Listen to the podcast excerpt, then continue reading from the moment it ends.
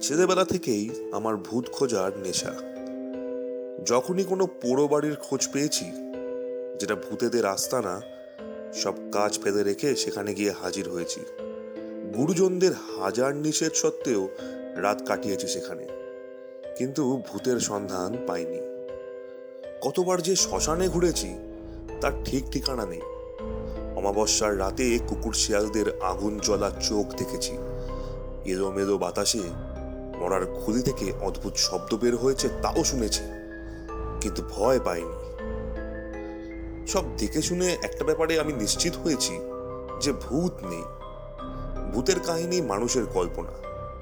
যারা বলেছেন সচক্ষে ভূত দেখেছেন, তারা নিছক চোখের ভূতের শিকার হয়েছেন। সভা সমিতিতে বন্ধু বান্ধবদের আসরে সরবে ঘোষণা করেছি, যে যাই বলুক ভূত টুত নেই। প্ল্যানচেট একটা নিচক ধাপ্পাবাজি ঠিক এমনই সময় চিঠি এলো। চিঠিটা লিখেছে শৈলেন। আমার কলেজের অন্তরঙ্গ বন্ধু শৈলেন দাস। শৈলেনও আমারই মতন বিশ্বাস করত, ভূত নেই। ভূতের নিবাস মানুষের অলস মস্তিষ্কের এক কোণে। চিঠিটা খুব ছোট, মাত্র লাইন দুয়েকের। যদি ভূত দেখতে চাও, অবিলম্বে ঘাটশিলায় আমার কাছে চলে এসো। শৈলেন। শৈলেনের সঙ্গে কলেজ ছাড়ার পর আর বিশেষ দেখা হয়নি। অন্য বন্ধুদের কাছে শুনেছিলাম সে আমলকি না হর্তুকির ব্যবসা করে। ঝাড়গ্রাম না ঘাটশিলা কোথায় রয়েছে? চিঠি পেয়ে বুঝলাম শৈলেন ঘাটশিলায় রয়েছে। হয়তো ভূত টুত সব বাজে কথা। আমাকে তার কাছে নিয়ে যাওয়ার জন্য ভূতের অবতারণা করেছে। জানে এমন করে লিখলে আমি না গিয়ে পারব না। কলেজে অধ্যাপনার কাজ, বছরের মধ্যে ছুটি বেশি। পূজা, পার্বণ, গরমের ছুটি তো আছেই। এছাড়া অন্যান্য উপলক্ষে কলেজ প্রায় বন্ধ থাকে। ঠিক করলাম, দিন সাতেকের ছুটি নিয়ে ঘাটশিলায় যাব। পূজা কেটে গেছে, বাতাসে শীতের মিশেল। এ সময় ঘাটশিলার জলবাতাস ভালো। কড়া শীত পড়েনি। ভূতের সন্ধান না পাই স্বাস্থ্যটা ফিরিয়ে আনতে পারব। যে কথা সেই কাজ। সুটকেস আর বিছানা নিয়ে হাওড়া স্টেশন গিয়ে হাজির হলাম। ট্রেন ছাড়ার এখনও দেরি ছিল। কামরার এক কোণে মালপত্র রেখে একটা পত্রিকা কিনে বেঞ্চের ওপর বসলাম। একটা গল্পের লাইন দুয়েক পড়েছি। হঠাৎ পরিচিত কণ্ঠে চমকে উঠলাম। আরে কি খবর? মুখ তুলে অবাক হলাম। সামনে দাঁড়িয়ে শৈলেন বগলে খবরের কাগজ? হাতে রঙিন ব্যাগ? খবর আর কি? আরে ভূত দেখাবার জন্য তুই তো নেমন্তন্ন করেছিলি। ভূতের উল দেখে শৈলেনের মুখটা ম্লান হয়ে গেল। দু চোখে আতঙ্কের ছায়া। সে চুপচাপ দাঁড়িয়ে রইল। কি রে? কথা বল। কি বলব? ব্যাপারটা আমিও কিছু বুঝতে পারছি না। তোর কথা মনে হলো তাই চিঠি লিখলাম। সে ভালোই করেছিস। দেখ ভূত যদি নাই পাই তোর ঘাড়ে চেপে সাতটা দিন তো খেয়ে আসি শৈলেন বলল চল এবার ট্রেন ছাড়ার সময় হয়েছে। তুই কোন কামরায় উঠেছিস? আঙুল দিয়ে কামড়াখানা দেখিয়ে দিলাম। দুজনে উঠে পাশাপাশি বসলাম। ট্রেন ছাড়তে আমি জিজ্ঞেস করলাম কি ব্যাপার বলতো? তুই তো সাত জন্মে ভূত বিশ্বাস করতিস না ঠিক আমার মতন। কি এমন দেখলি? স্পষ্ট দেখলাম। শৈলেনের কপালে বিন্দু বিন্দু ঘাম জমে উঠল। গালের পেশিগুলো কেঁপে উঠল থরথরিয়ে। সে মৃদু কণ্ঠে বলল হঠাৎ পাটি বন্ধ হয়ে যেত। এক তিল হাওয়া নেই দরজা জানলাগুলো নিজেদের ইচ্ছা মতো খুলছে আর বন্ধ হচ্ছে। পাশের ঘরে খুটখাট শব্দ। কে দেখি কেউ নেই। সেই এক ব্যাপার। যারাই ভূতের উপদ্রবের কথা বলেছে তারা সবাই ঠিক একই কাহিনী শুনিয়েছে। এই হঠাৎ পাতি নিভে যাওয়া, আচমকা জানলা দরজা খুলে যাওয়া, সেসব ঘরে রাতের পর রাত কাটিয়েছি। কিছুই দেখতে পাইনি। পাশের ঘরে খুটখাট শব্দ ইঁদুরের জন্য। বিড়াল আমদানি করতেই সে শব্দ থেমে গেল। লাইনের গোলমালের জন্য বাতি হঠাৎ ফিউজ হয়ে গেছে। তাই হাসতে হাসতে বললাম এসব ব্যাপারে তুইও ভয় পেয়ে গেলি সইলেন আরে এর মধ্যে ভূত এলো কোথা থেকে? সইলেন আমার একটা হাত চেপে ধরল। ভয়ার তো কণ্ঠে বলল ও সব কথা থাক ভাই অন্য কথা বল। চাঁদ একবার তুই গিয়েই দেখবি। কাজেই অন্য কথা পারলাম। শৈলেনের ব্যবসার কথা। তারপর? তোর ব্যবসা কিরাম চলছে বল। শৈলেন বলল। প্রথম প্রথম তো বেশ ভালোই চলছিল। আমলকি আর হর্তুকি কোনোটাই কিনতে হতো না। ট্রাক নিয়ে জঙ্গলে গিয়ে সেফ পেড়ে নেওয়া।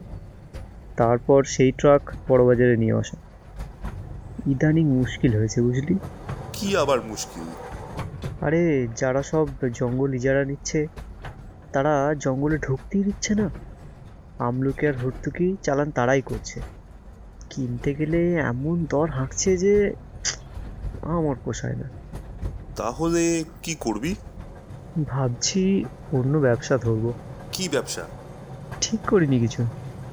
তুই চল দুজনে বসে ঠিক করা যাবে। তবে ঘাট শিলায় আর নয়। কেন? না ভাই ঘাট শিলায় আর থাকব না। থাকতে পারব না। অন্য কোথাও যেতে হবে। তারপর? আর বিশেষ কোনো কথা হলো না। দুজনে দুখানা পত্রিকা নিয়ে ব্যস্ত হয়ে পড়লাম।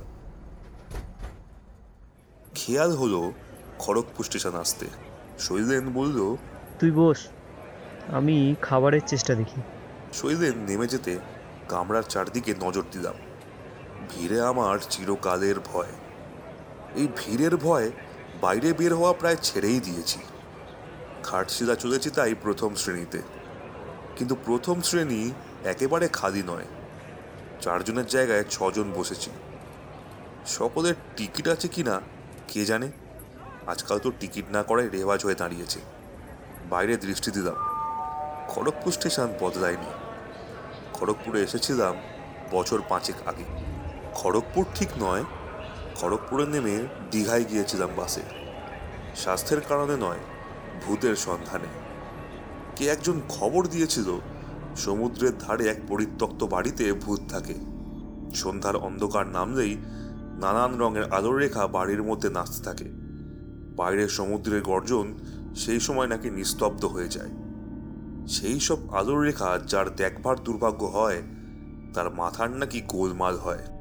খবর সংগ্রহ করে জেনেছিলাম, কে একটা লোক সম্পত্তির লোভে কাকে যেন গলা টিপে ওই বাড়িতে দম বন্ধ করে মেরে ফেলেছে।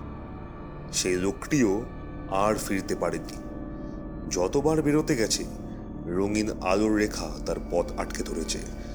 শুধু আলোর রেখাই নয়, তার সঙ্গে করুণ একটা আর্তস্বর। লোকটির মস্তিষ্ক বিকৃত হয়েছিল। অজ্ঞান অবস্থায় অন্য লোকেরা তাকে বাইরে নিয়ে আসে। জ্ঞান হলে তার কথাবার্তা শুনে রাঁচির হাসপাতালে পাঠিয়ে দেওয়া হয়। সেখানেই কিছুদিন পর লোকটির মৃত্যু হয়। সন্দেহ নেই, খুব জমজমাট গল্প। আমি গিয়ে সাত দিন ছিলাম। রঙিন আলো তো দূরের কথা, কোনো আলোই দেখতে পাইনি। শুধু ভাঙা ছাদের মধ্যে দিয়ে সমুদ্রের ঝোড়ো হাওয়া হু হু শব্দে বইত। সেই হাওয়ায় জরাজীর্ণ বাড়ির পদেস্তেরা ঝুপ ঝুপ করে খসে পড়ত। দীঘার ভূতের ব্যাপারে নিমগ্ন ছিলাম। খেয়াল হলো ট্রেন ধরে উঠতে। তাই তো? ট্রেন ছেড়ে দিল, অথচ শৈলেন কোথায়? শৈলেন না উঠতে পারলেই তো মুশকিল। এই প্রথম মনে পড়ল, শৈলেনের চিঠিতে তার বাসার কোনো ঠিকানা ছিল না। অবশ্য তাতে খুব একটা অসুবিধা হতো না।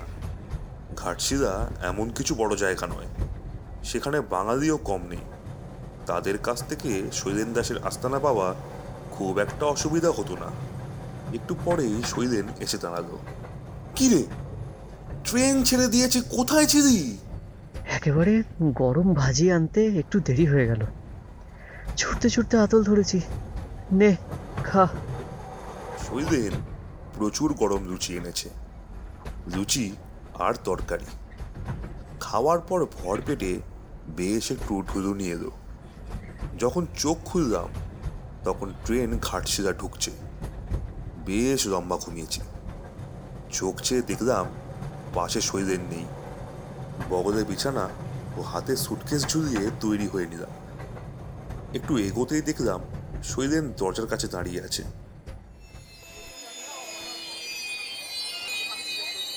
স্টেশনে নামা গেল। বেশ কনকনে বাতাস বইছে। পাহাড়ি ঠান্ডা। স্টেশনের বাইরে আসার পর শৈলেন বলল, তুই এখানে দাঁড়া। আমি বরং একটা সাইকেল রিক্সা ডেকে আনি। এখান থেকে বেশ দূর। রুক্মিণী দেবীর মন্দিরের কাছে আমার ডেরা। শৈলেন সিঁড়ি দিয়ে বাইরে নেমে গেল। আবছা অন্ধকার। তার মধ্যে দিয়ে দেখলাম প্রচুর সাইকেল রিক্সা গাদাগাদি করে দাঁড়িয়ে আছে। গোটা তিনেক ট্যাক্সিও রয়েছে। দশ মিনিট, পনেরো মিনিট, কুড়ি মিনিট কাটল। শৈলেনের দেখা নেই। আশ্চর্য! সাইকেল রিক্সা ডাকতে এত দেরি কেন হবে? আধ ঘণ্টা কাটবার পর বিরক্ত হয়ে মালপত্র নিয়ে বাইরে এসে দাঁড়ালাম। বাইরে তখনও গোটা ছয়েক সাইকেল রিক্সা দাঁড়িয়ে আছে। একজনকে জিজ্ঞেস করলাম ও ভাই দেবীর মন্দির চেনো? হ্যাঁ হুজুর। ব্যাঠিয়ে সাইকেল রিক্সার চালক হাত থেকে বাক্স বিছানা নিয়ে পাদানিতে রাখল। দর দস্তুরও করতে দিল না। উঠে বসলাম। শৈলেনের এরকম অদ্ভুত আচরণের কোনো অর্থ খুঁজে পেলাম না। এ ধরনের রসিকতা খুবই অভদ্র জনচিত দেখা হলে সেটা ওকে বলে দেব। বেশ অনেকটা পথ। ঝাঁকুনিতে কোমরে ব্যথা হয়ে গেল। সাইকেল রিক্সাওয়ালাকে যখনই জিজ্ঞেস করি, আরে আরে ও ভাই, আর কত দূর? সে বলে, আগে আজর অবশেষে মন্দির নজরে এলো। তার কাছে একতলা একটা বাড়িও দেখতে পেলাম। কাছে যখন আর কোনো বাড়ি নেই, তখন ওটাই শৈলেনের আস্তানা হবে। সাইকেল রিক্সার ভাড়া মিটিয়ে বাক্স বিছানা নিয়ে দরজার সামনে গিয়ে দাঁড়ালাম। হাত দিয়ে ঠেলতেই দরজা খুলে গেল। তার মানে দরজা ভেজানো ছিল। ভিতরে জমাট অন্ধকার। সুটকেস খুলে টর্চ বের করলাম। আমাকে ভয় দেখাবার জন্য শৈলেনের বদমাইশি। আগে ভাগে চলে এসে বাড়ির মধ্যে ঢুকে নিশ্চয়ই কোনো ফোন দিয়ে আঁটছে।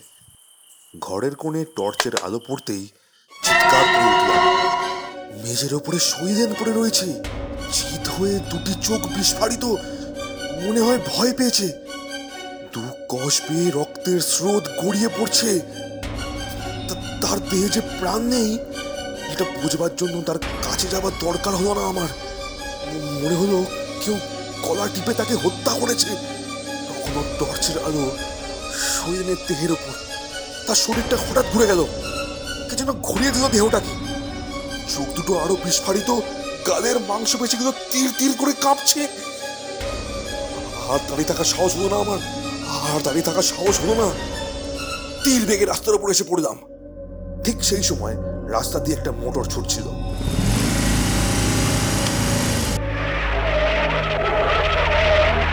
আর একটু হলে মোটরের তলায় পড়তাম। চালক ক্ষিপ্র হস্তে মোটর থামিয়ে জিজ্ঞেস করল এ কি পাগলের মতো ছুটছেন কেন? চাপা পড়তেন যে। জ্ঞান শূন্য হয়ে কেন ছুটছিলাম? চালককে বললাম ভদ্রলোক বাঙালি।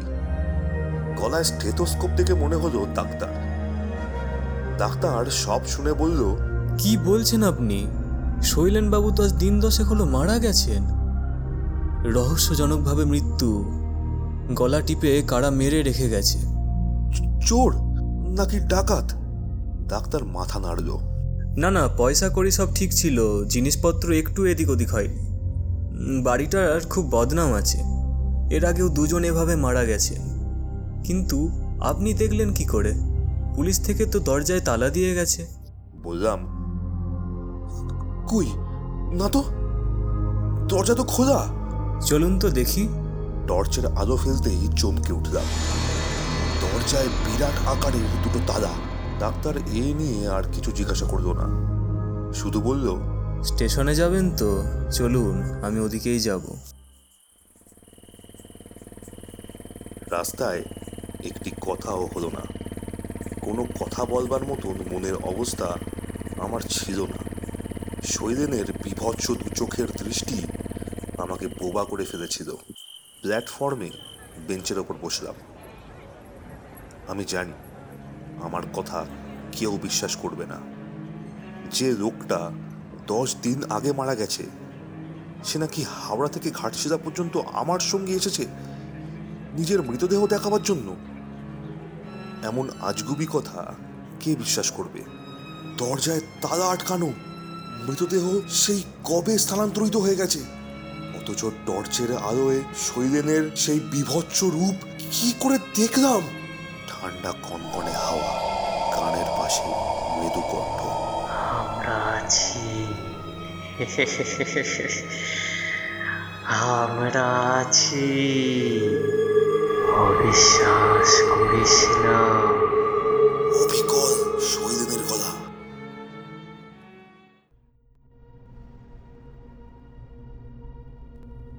এতক্ষণ শুনছিলেন? আমরা আছি। গল্পের কথক শিলাজিৎ। শৈলেনের ভূমিকায় তমাল। ডক্টরবাবুর ভূমিকায় তরুজিৎ।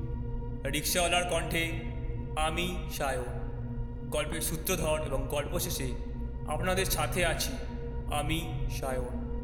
আবহ সঙ্গীতে আমি, সায়ন। পোস্টার ডিজাইনে শিলাজিৎ এবং আমি, সায়ন।